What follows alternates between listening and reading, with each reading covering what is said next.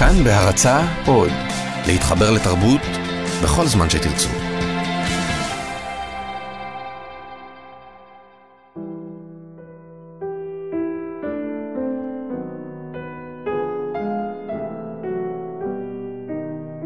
מאחורי הקלעים, שעה עם רותי קרן על צידו הנסתר של עולם התרבות והאומנות.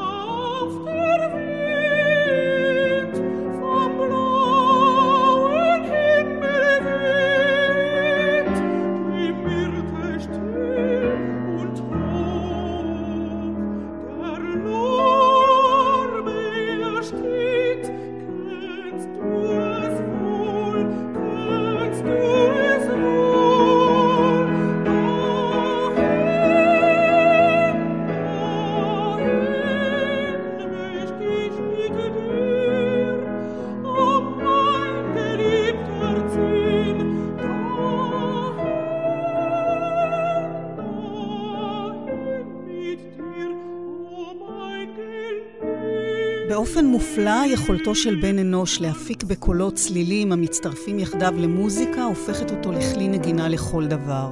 למען האמת, לא פעם כשכלי נגינה כלשהו נוגע בנו ומרגש אותנו, אנחנו משווים אותו לקול האנושי. חישבו למשל על הסקסופון, על האבוב, על הצ'לו. אלה שניחנו באותה מתת, באותו קול נדיר, שכשהוא חובר לתזמורת או אפילו לכלי יחיד, נשזר בהם או זוהר מעליהם כחלק מיצירה מוזיקלית, תהא אשר תהא, אלו יחידי הסגולה המחוללים בנו, כמו כל יצירת אומנות, איזו התפעמות, התרגשות, ולעיתים אפילו משהו גדול מן החיים. דווקא הקול שאנו משתמשים בו לדיבור, לצעקה, להנחה, לצחוק ולבכי, וכן גם לשירה. הקול שנראה בעינינו כל כך טבעי, ובכולנו יש את הצורך הזה לשיר. ושלא כמו לנגן, לרקוד, לצייר או לכתוב, נדמה לנו שלשיר זו אומנות בת השגה, אלא שלא כך. וכשמתחיל הקונצרט, התזמורת כבר מוכנה, המנצח מרים את שרביטו, וזמרת פוצחת את פיה לשיר, או אז מתחבר לנו באחת מה רב המרחק. ובן רגע היא או הוא מותירים אותנו חסרי מילים, ואולי הקול היחיד שנצליח להפיק מעצמנו באותו הרגע הוא איזו נשימת התפעלות או פשוט דממה. עומד הזמר או הזמרת, ובקולם מצליחים לכשף. ובכל זאת, מה מסתתר מאחורי הקסם הגדול הזה? איך מתחזקים קול כזה? איך נראים חייו של זמר קונצרטים? האתגרים, המחירים האישיים, המיומנות המקצועית. לצד אין סוף מרכיבים שלכאורה אינם שייכים למוזיקה עצמה, ובכל זאת משפיעים. זמרת האלט, זמרת הקונצרטים מירה זכאי, מהלכת בשדה הזה שנים רבות, מאחורי הקריירה בינלאומית מצליחה ביותר. היא זוכת פרס גרמי על שירתה בסימפוניה השנייה של מאלר עם תזמורת שיקגו, בניצוחו של גאורג שולטי. שרה בקונצרט המפורסם ברומא לכבוד האפיפיור, שיזם הכנר יהודי מנוחין למען השלום בעולם בשנת 82, זוכת פרס עקום על התקליט שיר ארץ, פרס מפעל חיים על שם פרנק פלג ועוד פרסים רבים, מעמידה דורות חדשים של זמרים וזמרות, ומשמשת כשופטת בתחרויות חשובות, והיא תיקח אותנו היום אל מאחורי הקלעים של זמרת קונצרטים ואופרה. שני חלקים למפגש הרדיופוני הזה, היום ובשבוע הבא. אלכס גורליק על הביצוע הטכני. אני רותי קרן, מגישה ועורכת. שלום מירה. שלום, שלום. את חושבת לפעמים על הכל, מה זה באמת? כן, הרבה, בגלל שניסיתי להסביר גם לתלמידים, גם לחברים, גם לקולגים, גם לעצמי, את ההבדלים שבין הקול של החיים ובין הקול של האומנות. והמרחק ביניהם הוא לעיתים מאוד גדול ולעיתים לא קיים בכלל. לפעמים זה מקשה אחת, תלוי באירוע, תלוי ביצירה, תלוי בזמן שלך או במקום שלך בחיים באותה עת. הקול האנושי הוא בעצם כמו טביעת אצבעות. זאת אומרת, כל אדם ממיליוני האנשים שמכסים את כדור הארץ, יש לו טביעת קול יחידה ומיוחדת, חד פעמית. שמשמשת לזיהוי של המשטרה. היום כבר כספות נפתחות רק לפי הקול שלך, ואי אפשר. אפילו אם אתה מנסה לטשטש את הקול, לשים נניח מטפחת על הפה, או כל מיני דברים, לשנות אותו, התדר האישי של הקול לא משתנה, לא חשוב מה אתה עושה. וגם אנחנו מכירים את זה, אימא מטלפנת לאחד הילדים, מה נשמע, ואת שומעת לפי ההלו כבר, שאולי משהו לא בסדר. זה מסגיר המון. זה איזה מין אה, חלון שלא תמיד אנחנו מעוניינים לפתוח אותו, mm. אבל אין ברירה, כי הוא פתוח מעצמו. אז אולי נעשה איתך את הדרך אה, אל מאחורי הקלעים ממש, אל הבמה. מה מתרחש ברגעים האלה של לפני? עוד מעט קאט, את צריכה להיכנס, לעמוד ולשיר, לתת את כולך. מה קורה לך במעבר הזה מחול אולי לקודש. אז יש כמה שלבים של מעבר. קודם כל יוצאים מהבית, וכבר מחליפים קסטה בראש, כי את יוצאת לא למכולת, אלא לקונצרט. לוקחים במזוודה בגדים וכלי איפור.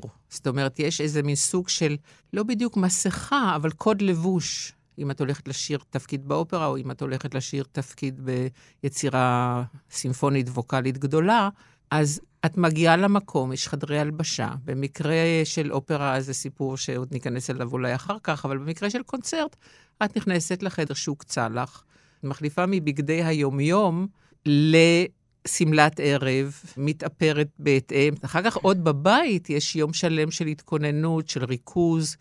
של שמירה על כושר, של הוספה של שעת שינה קצרה בצהריים, דבר שאני לא הייתי עושה אלא בימים של קונצרט.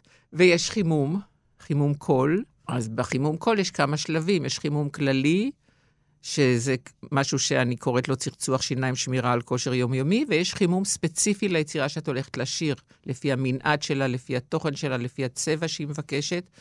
וכשזה רסיטל, אז החימום הולך לפי ה...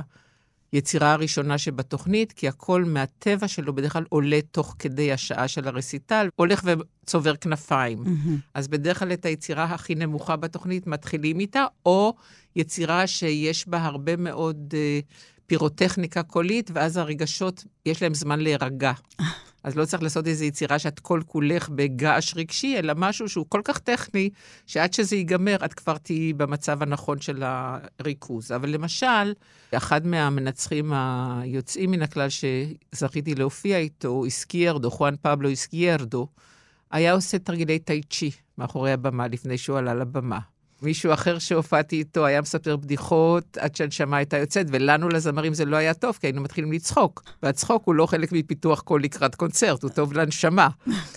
אז כי זה מפעיל את המיתרים בצורה אחרת לגמרי. Mm. אז כל אחד בדרך שלו, יש אנשים שעושים יוגה. פעם אחת אה, תפסתי תלמידה שלי לפני רסיטל סיום שלה, שוכבת ועושה מדיטציה ושוקעת לגמרי, ואני הייתי צריכה להרים אותה בבת אחת, לנער אותה, להריץ אותה סביב בניין האקדמיה כדי שהיא תיכנס עם אנרגיה לבמה, ולא באיזה מודוס אה, כזה של מדיטציה בהרי טיבט. ובדקה ממש שאת עומדת וצריכה להיכנס, מה... זה, זה אין דקה, זה הרבה קודם. זאת אומרת, מאחורי הבמה, אם כי אני עצמי נהגתי ללא ידיעתי, עד שמישהו העיר לי ואז עשיתי שינוי גדול, הייתי נכנסת לבמה כמו מירה זכאי, מגבעתיים, עם המכולת השכונתית, וכך הלאה, וכלב, ועציצים, ובעל, ופרחים, וילדים, וכל מה שאת רוצה. ורק כשהגעתי לאמצע הבמה, פתאום הזדקפתי, ומה שנקרא, נשתלתי במקום הנכון. ואז מישהו העיר לי על כך, דווקא העיר לי על כך לטובה. הוא חשב שזה כל כך יפה. אבל אני הבנתי שאני צריכה לעשות את ה... שינוי כבר לפני ה-20 צעדים האלה על הבמה, בעיקר למשל בפילהרמונית של תל אביב, זה באמת 20 צעדים. אז אתה לא יכול להיכנס ככה עם סלים מהשוק.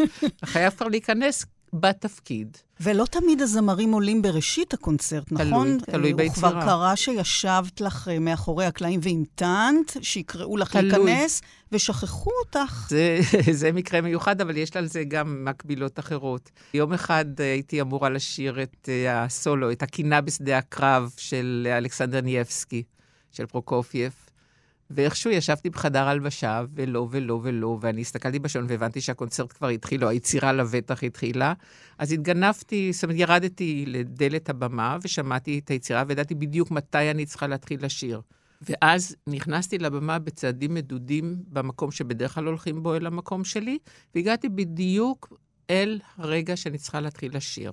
לימים ראיתי כמה וכמה שידורים של היצירה הזו, איפה שמראש הבימוי הוא כזה שהזמרת נכנסת בצעדים מדודים כדי שזה ייראה כמו הליכה בשדה הקרב, כמו שזה mm. בסרט הידוע כן. שהמוזיקה נכתבה עבורו. אבל יש למשל יצירה כמו השנייה של מאלר, שצריך לשבת, היצירה היא 92 דקות, והתור של הסולנית לסולו אחרי שלושה פרקים, הסולו הידוע, אור קדומים, מגיע אחרי כ-60 דקות. אז מה עושים שעה? Mm, מה עושים? תלוי במנצח. יש מנצחים שרוצים שתשבי על הבמה כל השעה, את וגם הסופרן של הפרק האחרון, בגלל הטקסיות. יש משהו, אני אישית מעדיפה לשבת על הבמה כל השעה הזו, ולספוג את, לספוג את המוזיקה שהיא תעבור דרכי, כי אני הופכת למדיום.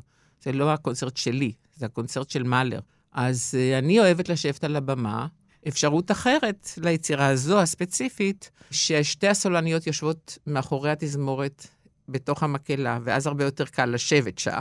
אה, באמת? כן, כי אתה לא חשוף. אתה, אתה לא במרכז. בכלל, יש לא מעט דברים שצריך לשים אה, להם לב, נכון? חוץ מלהתכונן לשיר, הנה את מספרת להגיע בזמן לדלת, או להיזהר נניח בירידה במדרגות. זה באולם של הקונצרט חבאו באמסטרדם, שיש אין, אני לא זוכרת כמה, אני התכוונתי לספור, אבל אין סוף מדרגות בירידה אל קדמת הבמה. ואם חלילה יש לך שמלת שיפון עם שובל, אז צריך ממש אומנות ירידה במדרגות, ואני לא גאון בזה, כי אני אוהבת ללכת בנעלי התעמלות. אז באמת, לקונצרטים מהזן הזה היו לי נעליים מאוד יפות, אבל לא עקב גבוה. כן. ליתר ביטחון. אה, ואפרופו מדרגות, עדיין מאחורי הקלעים, וזה קשור אה, ישירות לביצוע, היה מקרה, נדמה לי, שכדי לשיר באופן מסוים, עלית וירדת כן, ב... כן, כן. כדי כן, לגרום ב... לעצמך... אה, זה היה, זו הייתה הצעה יוצאת מן הכלל של היי קלוס. שביים את המדיום באופרה הישראלית, ואני הייתי בתפקיד המדיום, ואני נכנסת אחרי הפסקה, ואני צריכה להיות מאוד נסערת, וכיוון שאני טיפוס מאוד סטואי, וגם המדיום עצמה בעצם היא די סטואית. זאת אומרת, היא יוצאת לרגע מהשלווה או מהריכוז שלה בקסמים שהיא עושה, צריך לקרות משהו מאוד מיוחד, שאכן קורה. אבל הייקלוס הציע לי מאחורי הקלעים לעלות ולרדת במדרגות, כי אני בין כה וכה נכנסתי לבמה מגבוה, והיו גם מדרגות על הבמה שבהן ירדתי אל החדר. אבל במדרגות שעלו אל הכניסה הזו, ירדתי ועליתי כמה שיכולתי כדי להיכנס במין סערת רגשות, אפילו בקוצר נשימה. אז זהו, אז איך כן. שרים אה, אה, בלי ש... נשימה? אבל העניין הוא שבאינטרפרטציה של הרגע הראשון של השירה, זה בסדר. זה חלק מהעניין. צריך להיות ככה, כן. פתחנו בקול האנושי, בייחודיות שבו את אה, זמרת אלט, הקול האנשי הנמוך ביותר, העמוק ביותר, שלפחות סימבולית מחובר יותר אל האדמה, אל פנימי הנפש, לא מרחף בעולמות עליונים כמו הסופרן. הוא באמת נשמע כמו כלי נגינה, והוא גם נדיר יותר. כבר לא. אבל היה. היה. בעיניי הוא גם הכי יפה. ואת בעצם הגעת לשירה מקצועית מאוחר יחסית, ואפשר לומר שדי במקרה. אני שרתי מאז שהייתי ילדה, בכל הטקסים של בית הספר, כל מי שלמד איתי בבית ספר נחלת יצחק, זוכר שאני שרתי את אבל השקיפה. אבל לא חלמת להיות זמרת. לא, לא חלמתי שהתכו... להיות עורך דין. רציתי להציל את העולם. איך התברר שזה לא כך פשוט. זה התחיל מזה שבעצם ידעתי שהשירה היא חלק ממני, אבל חששתי שאם זה יהפוך להיות מקצוע, אז משהו יתקלקל. אז בכיתה שמינית, בשיעור האנגלית, התבקשנו לכתוב חיבור על איך אנחנו רואים את העתיד שלנו. ואני כבר אז כתבתי שאני לא אלך למוזיקה כדי לא לפגוע בקדושה שלה. ולכן הייתי רשומה גם למדרשה למורי מוזיקה וגם למדרשה למורי ציור. הלכתי למדרשה למורי ציור, ליתר ביטחון. אחר כך ליתר ביטחון דחיתי עוד פעם את עניין המוזיקה והלכתי לאוניברסיטה, לתיאטרון, ספרות. ועם ג'ני טורל אה, נפגשתי כשהייתי בהיריון עם אורנה. הלכתי ל- לשמוע master class שלה בירושלים, כי אני נסעתי לירושלים בשביל אה, לנשום אוויר יותר טוב בשביל ההיריון. ובאחד המפגשים איתה, היא שאלה, יש מישהו בקהל שרוצה לשיר? הרמתי יד ועליתי ושרתי, כי כבר למדתי פיתוח קול מגיל 19. וקמתי ושרתי שיר של ברהמס. ואחרי שגמרתי לשיר, אז ג'ני אמרה לי, טוב, אז תביאי מחר את האורלישט. אני נשארתי עם פרצוף תמה, לא היה לי מושג על מה היא מדברת. הלכתי הביתה לחפש. מה זה? מה זה, מי זה, מו זה, והבאתי. וזה באמת באיזושהי... של מאלר. כן, של השנייה של מאלר. אני חושבת שמשהו גורלי בעצם ההצעה הזו, לקח שנים עד שאחר כך שרתי את זה על במה, אבל בעצם המפתח הראשון שקיבלתי ביד היה הקטע הזה של הכמה דקות. בתוך הסימפוניה של מאלר. קטע שמלווה אותך בעצם אה, די הרבה, שנים רבות. די הרבה. ואחרי שבתי הבכורה נולדה, ממש, אני חושבת, בבית חולים. אני חשבתי על זה שהנה, עניתי על כל השאלות הבאמת חשובות בחיי, ועכשיו יש מקום למוזיקה. ואז הלכתי ונרשמתי לאקדמיה, והיו חסרים לי המון משבצות של ידע, למרות ש... כבר הופעתי, כבר הופעתי עם תזמורת אה, הרדיו, זאת אומרת, כבר עשיתי דברים, אבל ההחלטה הסופית הייתה באמת עם היותי לאם, ואז אה, כן, נכנסתי, התמודדתי עם ילדים או בוגרי תלמה אלין, או בית ספר אחר לאומנויות, או מיד אחרי צבא, אבל היה לזה הרבה פלוסים להיות הבוגר בתוך מערכת אה, די צעירה.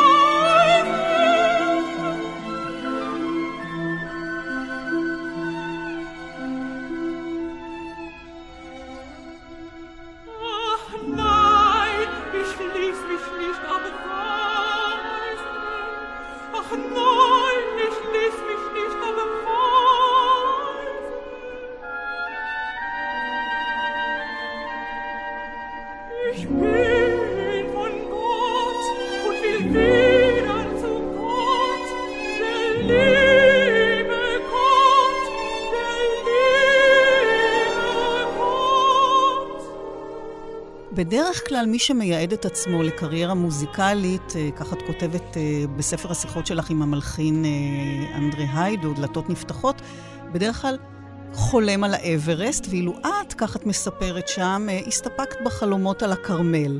כן, גם כתבתי על זה מאמר לגיליון של הנוער המוזיקלי, גם הכרמל הוא הר גבוה, ואכן הוא הר גבוה, מאוד. כן. ואמרת פה, סיפרת שלמדת ספרות ולמדת תיאטרון, ואפילו חשבת על עריכת דין כן. באיזשהו שלב. לא, לא חשבתי על המקצוע, זה היה החלום שלי חלום. האוטופי, איך להציל את העולם. ואת אומרת בספר, התברר שאפשר להביא צדק לעולם גם בשיר של מאלר. אפשר להביא משהו חשוב לעולם.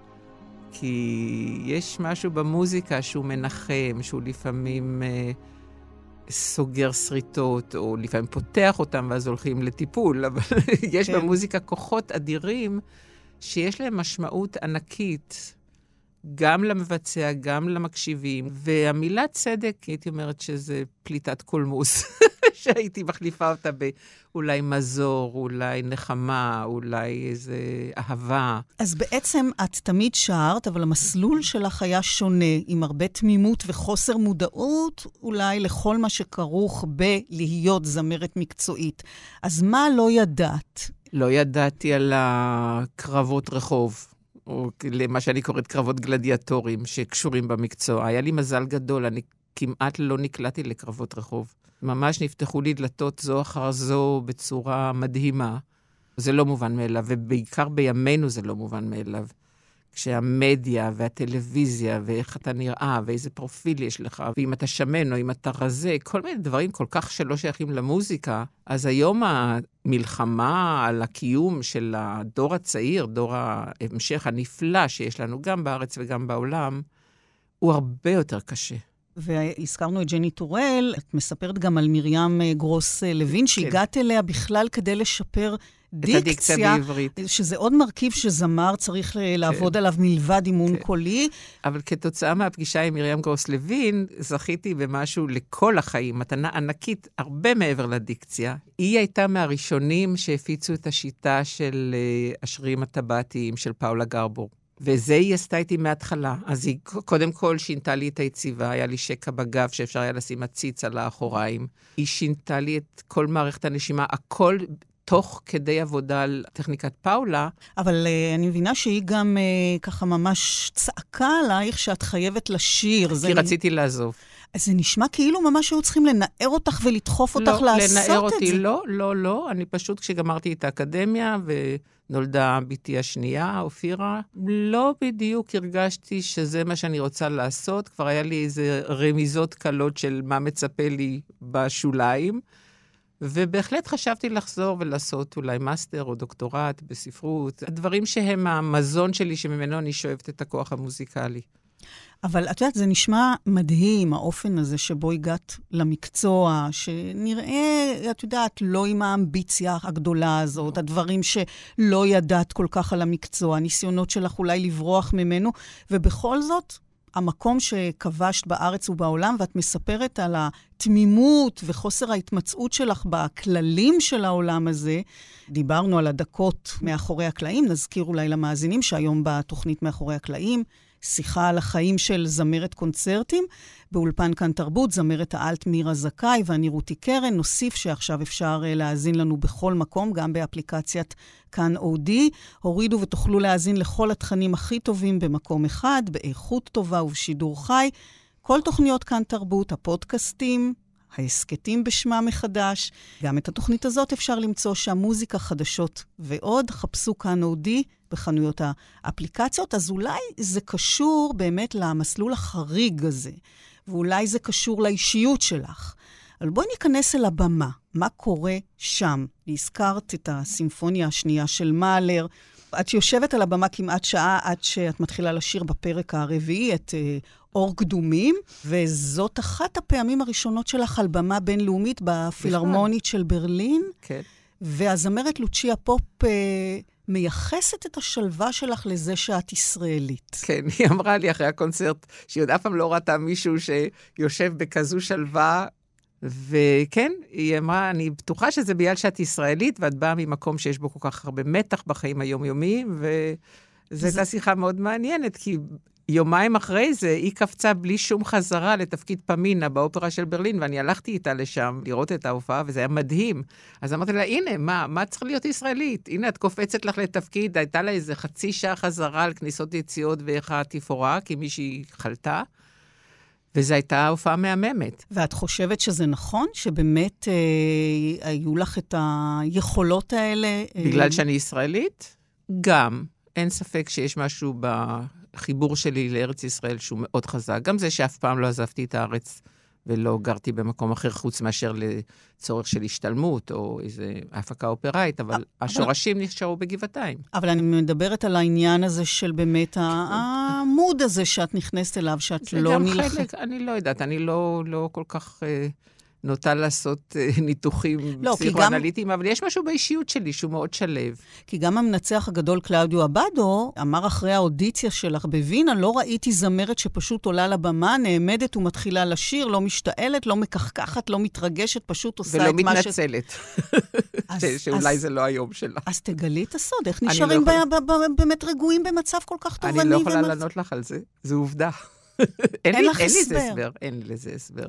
אני מודה לאלוהים שזה אני, כי אני ראיתי מספיק אנשים מתפרקים, משלמים מחיר רגשי או נפשי יקר. אה. ולא קרה לך שהיית לחוצה? בוודאי. אז מה, את עושה משהו? את מגייסת משהו בשביל... אבל כשהייתי uh, ממש לחוצה מעט מאוד, אני זוכרת בהגדרה הזאת. אני חושבת שהפעם היחידה שהייתי באמת לחוצה טוטאלית, ואפילו בכיתי, זה היה בדרך הביתה במטוס מלונדון לישראל, אחרי שהייתי שם בהשתלמות, ואחרי האודיציה עם הבאדו, שידעתי שמשהו אחר לגמרי הולך לקרות בחיים שלי, וישב לידי כומר, והייתי איתו בקשר, עשיתי אפילו גם קונצרט אחד למען הקהילה שלו.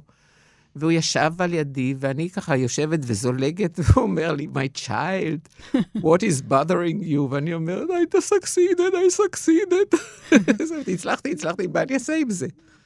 יש לי שני ילדים בבית, יש לי חיים. את מדברת שהצלחה פתאום יכולה להיות מאיימת. היא הפחידה. אבל אחר כך זה מהר מאוד עבר לי, כי הבנתי שא', יש לי כוחות, גם פיזיים פיזיים ממש, אני קוזק מצוי. וגם נפשיים, כאילו לעמוד במתחים. אני עוד זוכרת שאחרי הקונצרט בברלין של השנייה של מאלר, דיברתי עם הת'ר הרפר, שהייתה מצנטית שלי ושבזכותה קיבלתי את המלגה של קרן אה, אמריקה ישראל להשתלמות קצרה בחו"ל. ואמרתי, אני, אני לא יודעת, אני נשארתי שם איזה ארבע דקות וכולם מדברים על זה. כי אפילו לא ידעתי את העוצמה של היצירה כולה, למרות שכבר שמעתי אותה וזה. אז היא אמרת לי, מה, את לא יודעת שזה הפרק, שזה איזושהי נקודת שיא? אמרתי לה, עכשיו אני יודעת, כאילו, לא הייתי מודעת ל... גם לא חשבתי שהפילהרמוני של ברלין זה יותר מאשר עפולה.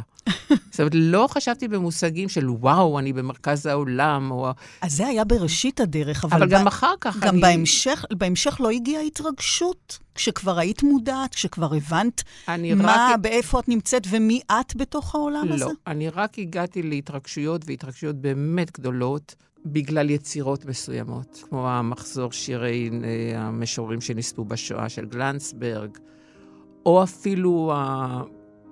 בעיניי אירוע מאוד משמעותי כשהבאתי את שיר ארץ לבימת הקונצרטים עם שמלת ערב, זאת אומרת, מבחינת קודים ששברתי, וגם הכנסתי את השיר של, נניח שירים של ארגוב ואחרים, למקובלות, זאת אומרת, הכנסתי את השיר הישראלי האומנותי והאחר, גם לא אומנותי, גם מה שנקרא שיר זמר, לאיזה מין משבצת מאוד מאוד חשובה בעיניי. אלה רגעים מרגשים. על מה את חושבת, אגב, כשאת על הבמה? מה קורה בתוכך ברגעים שאת שרה? אוי, היו שנים שהיו לי מחשבות לא לעניין. זאת אומרת, הייתי רואה איזה טיפוס בקהל והייתי מתחילה לתכנן את הרומן שאני אכתוב על סיפור חייו.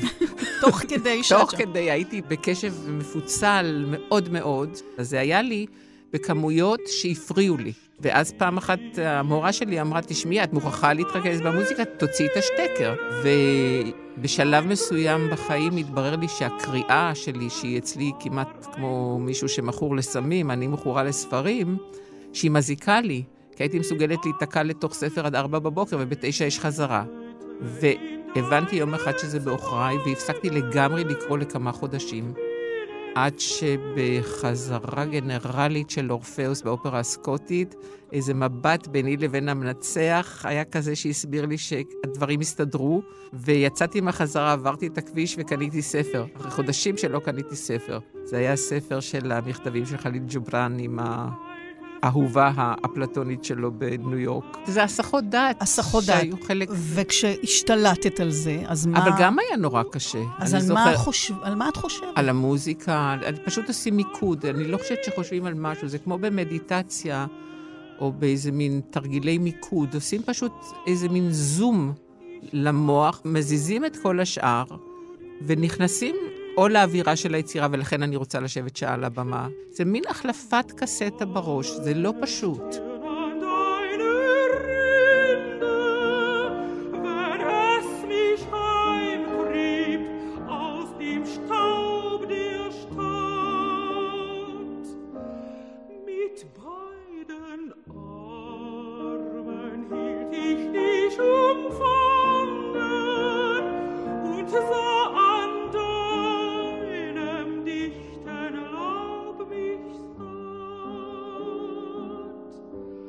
את uh, כותבת בספר שלך עם היידו שאת uh, ברגע הזה את מפסיקה לשאול שאלות, ואם אנחנו מזכירים את מאלר, אז ברגע הזה את מקבלת את התשובה ממנו, ממאלר. לאותו רגע. כן. למה את מתכוונת?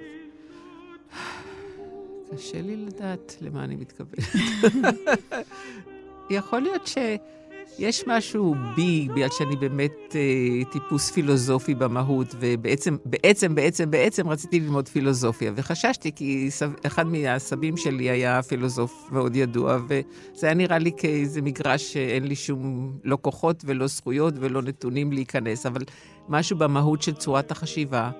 אז יש איזו מין שאלה גדולה של הקיום שלנו, מי אנחנו, מה אנחנו, למה אנחנו עלי אדמות בכלל, למה אנחנו פה.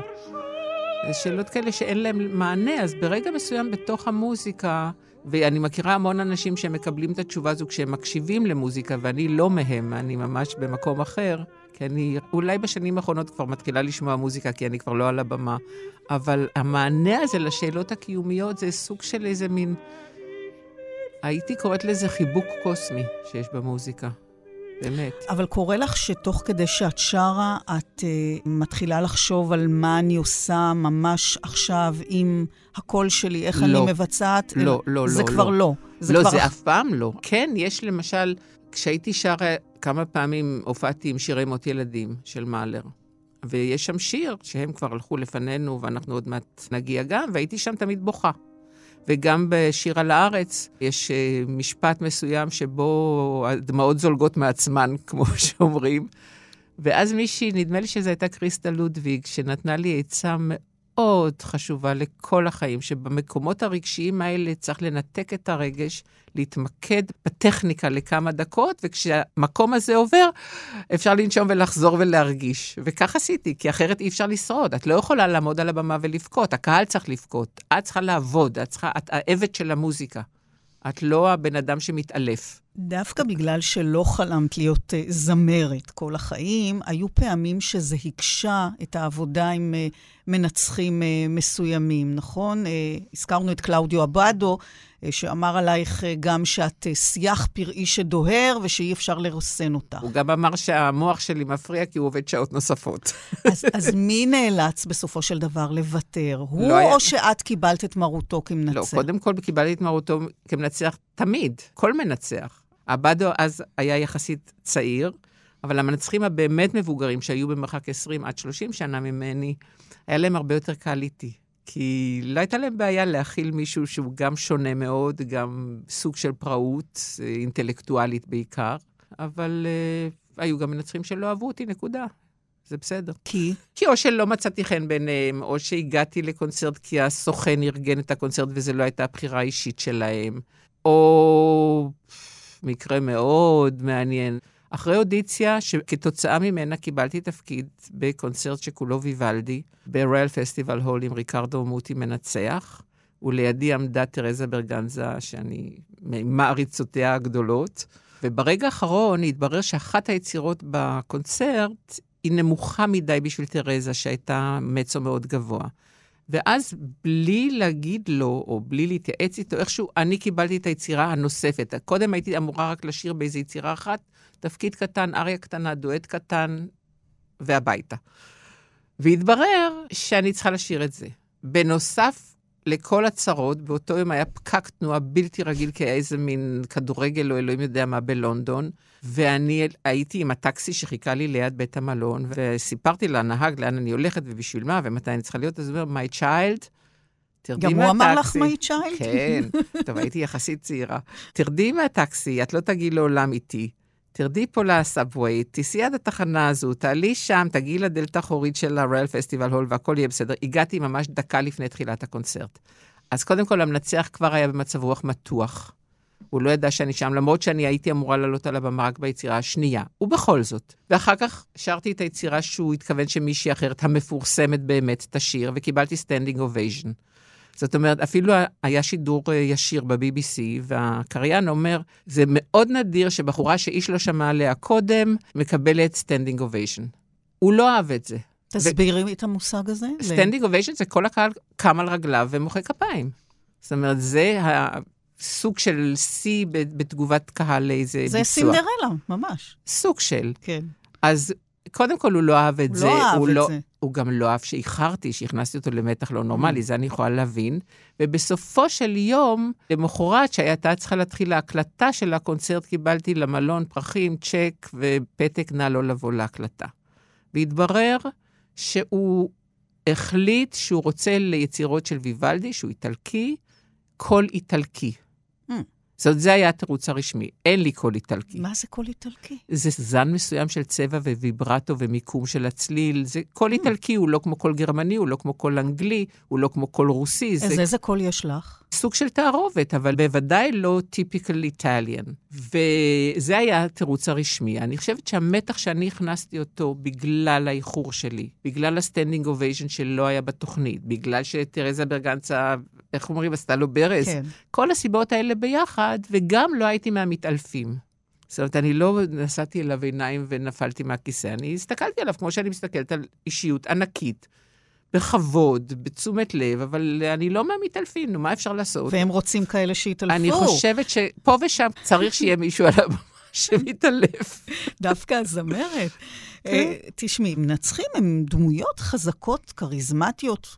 אנשים ענקיות. לא פשוטים ברוב המקרים. לא בהכרח. אה, ו- ויש אנשים מאוד מאוד ארציים. גם מוטי עצמו היה, עם השנים, דרך אגב, אני ראיתי כמה ראיונות איתו 20-30 שנה אחרי, הוא השתנה, זאת אומרת, הוא נסע ממאצ'ו איטלקי לגבר עמוק, מתפלסף, הוא דיבר על הבמה ועל המוזיקה בצורה מדהימה. זאת אומרת, כואב לי הלב שלא הייתה לי הזדמנות להיפגש איתו אחרי עשר שנים. אבל יצא לך לעבוד באמת עם גדולי המנצחים.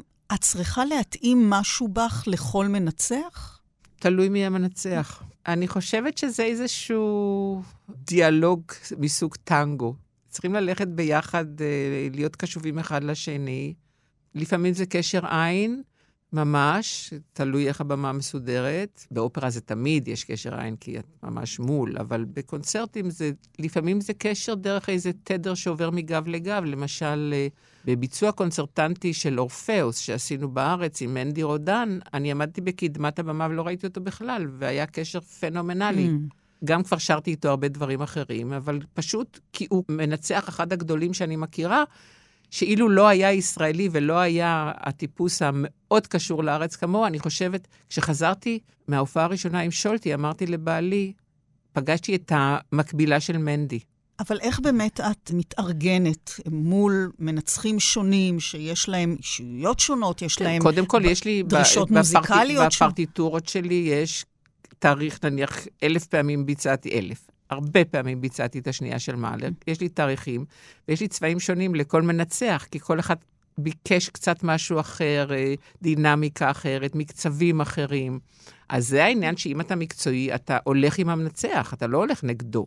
אבל לפעמים, יום אחד אני זוכרת שישבתי בחזרה גנרלית לפני הקלטה של הרקבים של ורדי בלונדון, והדר הרפר, שהייתה אז האחראית עליי, כאילו, במרכאות, הייתה על הבמה, היא וג'אנט בייקר, ותכף אני אזכר בשמות הגברים, היה ביצוע מדהים. אבל אני לא הבנתי את הניצוח בכלל, למרות שאני ישבתי ולמדתי עם הפרטיטורה, בשביל זה באתי. ואחרי ה... שנגמרה ההקלטה, אני הלכתי עם הדר ואני אומרת תגיד, איך את הבנת את הניצוח שלו? אז היא אומרת, יש פעמים שסוגרים את העיניים ואז אין לו ברירה. וזו הייתה עוד עצה כזו. אבל בכלל, מתקיימות שיחות בינך לבין המנצח של החלטות, של בחירות, של מחשבות, של... זה לא ממש שיחות, אבל למשל, לפני הקונצרט הראשון, שאז פגשתי את קובליק במיסה של מוצרט עם לוצ'יה פופ, שבזכותה הגעתי לשם, הוא נתן למקהלה, לתזמורת ולסולנים, הוא התיישב לפסנתר, ונתן הרצאה של משהו כמו שעה, רוב החזרה, על סוגי הפיאנו השונים אצל מוצרט. אז אחר כך כבר לא צריך לדבר על שום דבר. הוא פשוט החליט להקדיש חזרה למשהו שאחר כך חסך המון עבודה.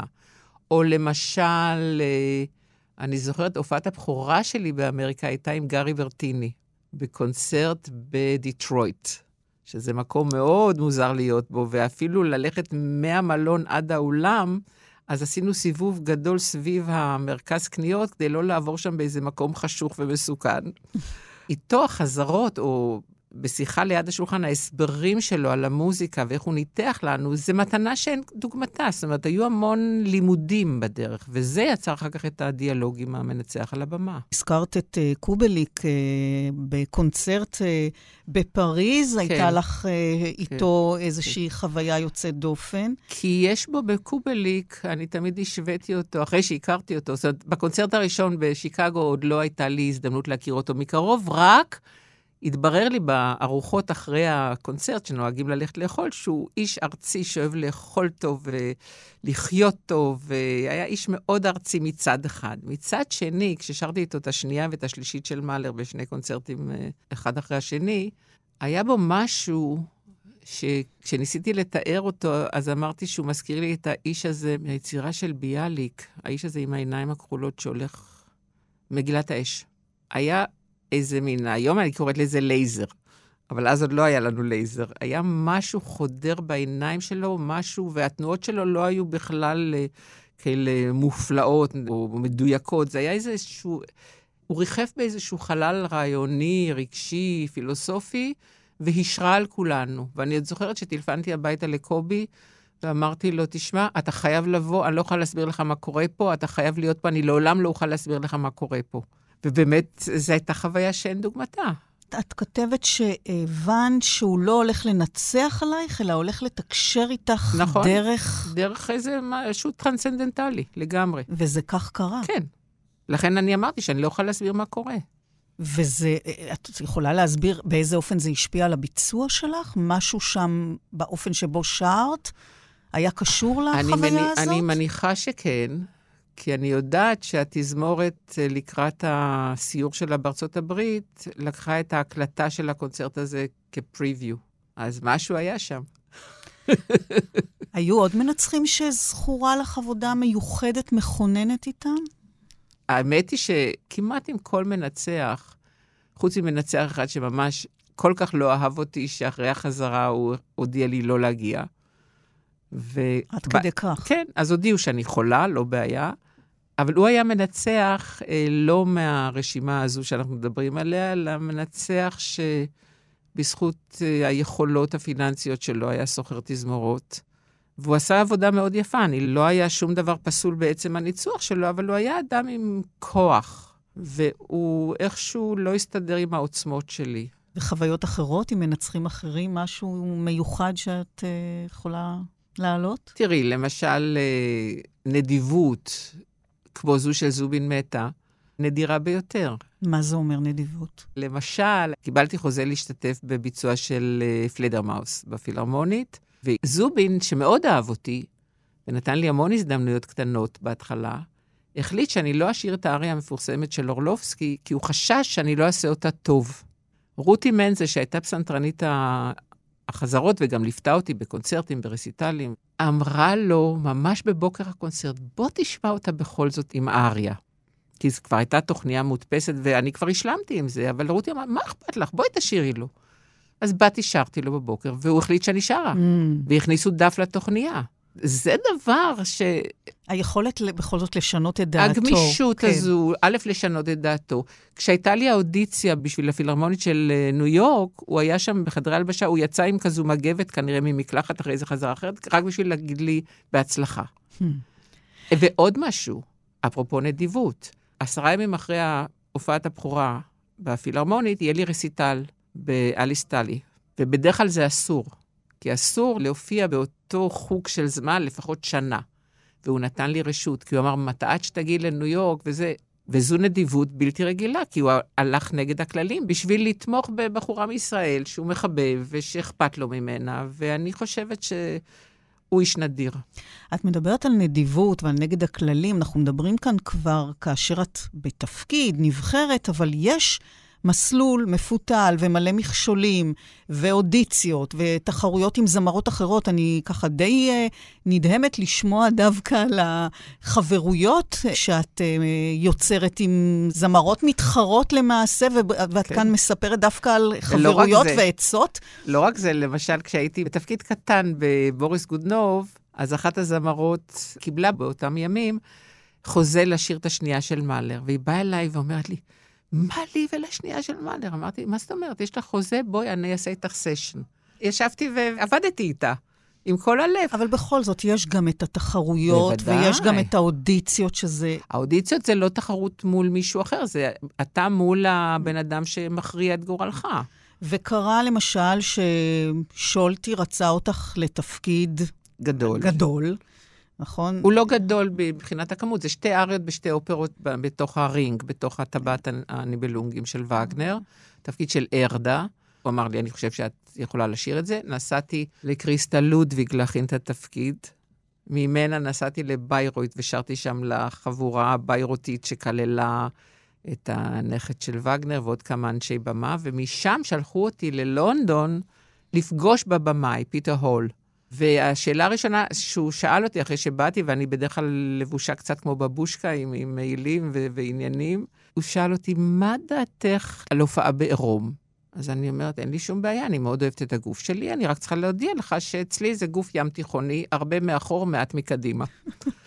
הוא הסתכל עליי ככה, ואכן, הוא רצה עירום אמיתי, לא עם תוספות, וקיבלה את התפקיד. בחורה שופעת אה, ציצים כמו סופיה לורן, זמרת נהדרת, אבל ה point היה שהשליטה של הבמאי בהחלטות ויזואליות הייתה כל כך חזקה. מה רוצה הגורל?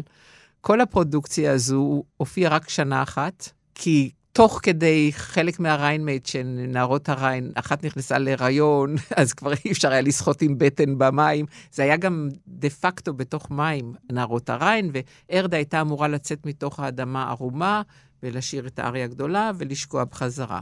ולא הייתה לך בעיה להופיע בעירום. לא. לא. זאת אומרת, זו לא הייתה הנקודה שנראתה לי חשובה, זה... כן. הגוף שלנו מתנת טבע, ולא, לא. אבל קרה שכן היה לך uh, תחרויות uh, לא נעימות עם קולגות? עם קולגות? לא. היו לי קולגות, ממש, נקודה.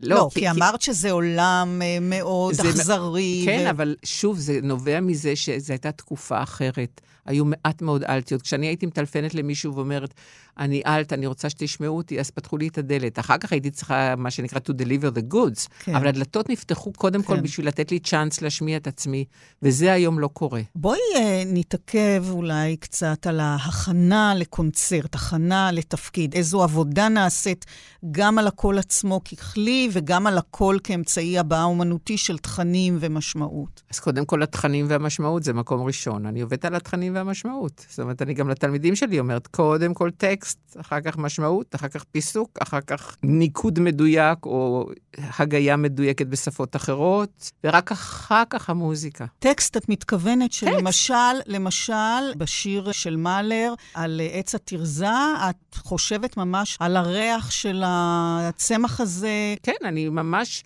רואה את התמונה של החדר שבו השיר מתרחש, באיזה חומר עשויה הצנצנת, נניח מקריסטל או שיש או קרמיקה.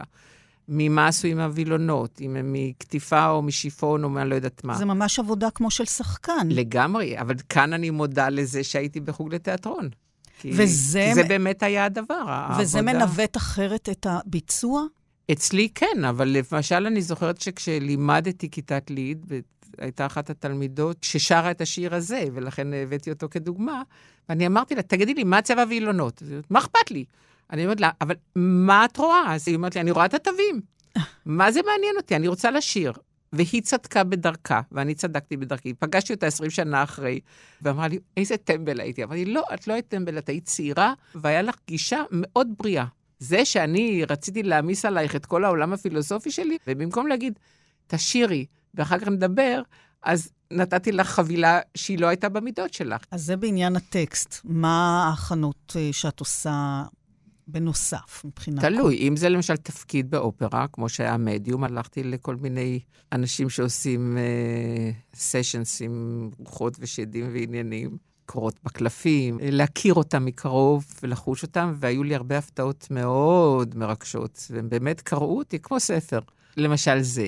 ומבחינת הקול? תלוי מה את הולכת לשיר, את מחממת את הקול בהתאם, נניח, בשביל תפקיד כמו אורלובסקי, החימום קול היה יותר גבוה, בגלל שהוא מונח גבוה, האריה המפורסמת, וכל התפקיד הוא לא נמוך. אבל אה, למשל, רסיטל, אז תלוי איך בונים את הרסיטל.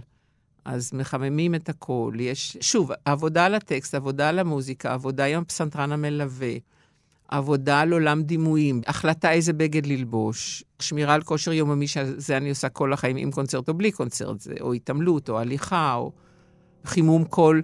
שוב, יש את החימום קול היומיומי, שזה צחצוח שיניים, מה שאני קוראת, ויש את החימום לקראת קונצרט, שבו אסור לעבור גבול מסוים, כי צריך להשאיר המון אנרגיה לתוך הקונצרט. מצד שני, היה לי ניסיון מאוד מעניין עם אה, אודיציה שעשיתי בשביל רסיטלים ב-BBC, והאיש שהיה אחראי ניגש אליי אחרי האודיציה ואמר לי, את כמובן עברת את האודיציה וסידרו לי אז שלושה רסיטלים מאוד מעניינים, ו... אבל אני רוצה לתת לך איזה עצה. עודף האנרגיה שבאת איתו לשיר הראשון הלך והסתדר ככל שהתקדם הזמן. אני מציע לך, כשאת הולכת לעשות את הרסיטלים שלנו, שהם לא כל כך ארוכים, זה שעה בערך, תשאירי את כל הרסיטל שעתיים קודם מלא, ובמה שיישאר לך, תעלי לבמה. זאת אומרת, זו עצה שלא תמיד אפשר לעשות אותה, אבל היה בזה משהו כאילו להוציא את העודפים שמפריעים לנתיב.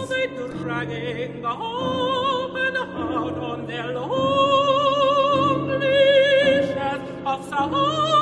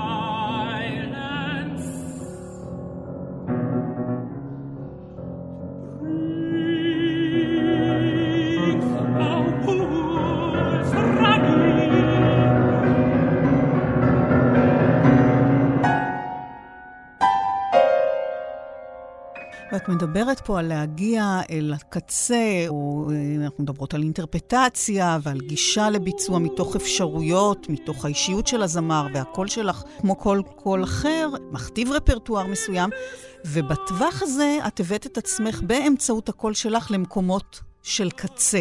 נכון? למשל, כשביצעת את השירים של אה, אלבן ברג, עשית בחירה לא שגרתית. כן, אבל uh, הקצה, כשאני מדברת על קצה, יותר כוונתי לאטוריות, שבהם באמת זה כבר לא תווים.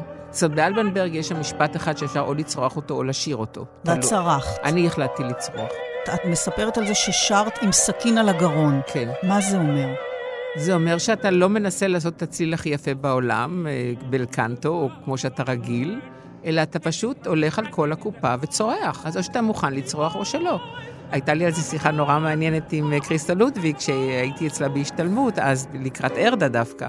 אבל בדיוק השמעתי לה את השירים של אלבן ברג, והיא אמרה לי שהיא לא הייתה יכולה לצרוח, אבל היא כן, כתוצאה מהמפגש דרכי עם השירים, היא הכניסה לרפרטואר שלה, ושרה את זה אחרת, כי היא אף פעם לא הייתה מוכנה לוותר על היופי של הצליל, ואני, מה זה, אני, אני משתגעת כשאני שומעת אותה, אני נופלת מהכיסא, כמו שאומרים, כי זה באמת בשבילי אחד השיאים של אומן מבצע. אבל- אבל הצריכה, צריכה, זה לאו דווקא אלבן ברג, אלא זה התחיל עוד באקדמיה למוזיקה, כשהייתי הזרוע המבצעת של הקבוצה של התלמידים של שידלובסקי, ליאון שידלובסקי. והוא, בין השאר, נתן לתלמידים שלו לכתוב מוזיקה aleatorית. ואחד התלמידים כתב יצירה שהייתה מבוססת על טקס של עקירת לבבות.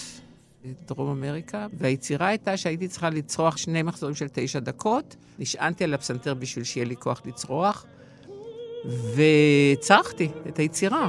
ואני זוכרת שבבית, כשסיפרתי על היצירה הזו, אז בעלי אמר שהוא לא רוצה לבוא לראות אותי צורחת. אבל מה שכן למדתי מאותו קונצרט, שבאמת הצרחות האלה, הם היו המפתח לזה שאני באמת שרה בלי חשבון. לפי מה שמובילה אותי, או המוזיקה, או הטקסט, או ה... וזה משליך, זה משפיע על השירה שלך גם נניח שירים של שומן או ברמס? אני חושבת שכן, זאת אומרת, אני לא הולכת שם לקצוות האלה, אבל ה- הידיעה שיש בגרון הרבה יותר צבעים ואופציות ממה שנדמה לנו. זאת אומרת, המקובל הוא להיכנס לתוך איזה, מה שנקרא, ממ"ד.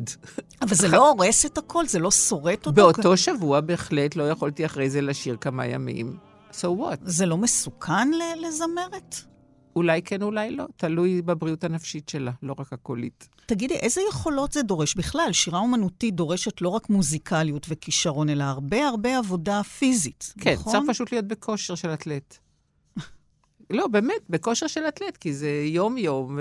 יש אנשים, למשל בבית אופרה, ששרים באמת כל יום, חוץ מפה ושם ימים של הפסקה, שמפרודוקציה אחת. להפך, בערב יש כבר הופעה, בבוקר יש כבר חזרה לתפקיד הבא. לחלק מהם בדור היותר צעיר כבר יש ילדים ובית ו- ועוד כמה דברים. אז לתמרן זה כמו ללכת עם כל מיני משקולות, זה ז'ונגלר. אז זהו, אנחנו מדברים על כוחות פיזיים ונפשיים כמובן, ומאחר ואת זמרת שניהלה קריירה מצליחה מעבר לים במשך שנים רבות, על פני חודשים רבים במהלך השנה, נדודים מתמידים, איך עושים את המעברים האלו? רגע אחד את מופיעה מול האפיפיור עם יהודי מנוחין, שרה אריה מתוך המטאוס פסיון של באך, וכעבור כמה שעות או כמה ימים, את כבר בחזרה בגבעתיים, צריכה להסתגל אה, לשגרה, למטלות, לגידול ילדות, לזוגיות. אז אצלי החיים הם לפני המוזיקה. אני פשוט בקלי קלות חוזרת את לקרקע. עושה את המעבר הזה מיד?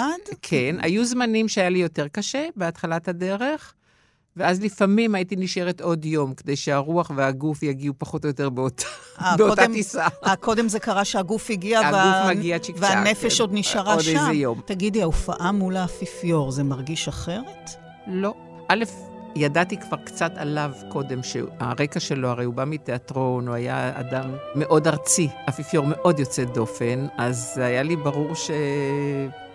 אנחנו לא הולכים לאיזה מקום של קדושה, אלא מקום של uh, אמירה שהייתה גם בעצם, הרי זה היה קונצרט למען השלום. המוזיקה הייתה פרוטסטנטית, האפיפיור היה קתולי, יהודי מנוחין הוא יהודי בודהיסט, ואני יהודייה כשרה מגבעתיים. אז גם הקומבינציה הזו היה בה איזו עוצמה בלתי רגילה שכבר לא היה צריך לחשוב. כן, אבל פסגות כאלה מקשות עלייך את המגע הארצי עם החיים? את יכולה להתבלבל? ממש לא. זאת אומרת, זה לא אני, אולי מישהו יכול להתבלבל, אני לא. כי אני חושבת שהמוזיקה משרתת את החיים, לא להפך, לא החיים משרתים את המוזיקה. ואני חוזרת ואני, כמו איזה מטיף בשער, אומרת את זה לתלמידים שלי, חבר'ה, החיים זה העיקר. קיבלתי את העצה הראשונה בכיוון הזה ממורין פורסטר, שהלכתי לשיר לה, והיא בדיוק הייתה בדרך לשיר את המיסה הגדולה של באך בבנייני האומה בירושלים, אבל כשהיא פגשה אותי, היא בדיוק יצאה מהבריכה, כי היא סחטה ככה בשביל mm. הכיף, והיא אמרה לי, יש לך קול נהדר, ואני בטוחה שאת uh, תעשי עם זה משהו, אבל אני אומרת לך, קודם כל תעשי ילדים ליתר ביטחון. כי אי אפשר לדעת אם הכל יום אחד, משהו קורה, דלקת ריאות, אלוהים יודע מה, הולך. החיים יותר חשובים, ולה באמת היו חמישה ילדים. ואחר כך uh, התברר שהחיים הם יותר חשובים. אז על השילוב בין חיי משפחה יציבים לבין מסעותייך בעולם כזמרת, על הבדידות של האומן הנודד ועל העבודה מול מנצחים גדולים ובימאים באופרות בהן לקחת חלק, על הקשר בין החיים לאומנות, על הקשר עם הקהל, עם המלחין ועל הקשר שלך עם עצמך, ואפילו על מה שנדמה כתוסף קישוטי לכל הדבר הזה שנקרא מוזיקה, להיות אומן מבצע, בגדים למשל, ועוד ועוד, בחלקה השני של התוכנית uh, מאחורי הקלעים, עם uh, הזמרת, זמרת הקונצרט עם פרופסור מירה זכאי, שתשודר uh, ביום שישי הבא, בשש בערב, כאן תרבות. תודה לאלכס גורליק על הביצוע הטכני. אני רותי קרן, מגישה ועורכת, ואם אתם רוצים עוד, הורידו את יישומון כאן אודי, עם כל התוכניות שלנו ועוד מגוון תכנים מעניינים, חפשו כאן אודי בחנויות האפליקציות. להתראות.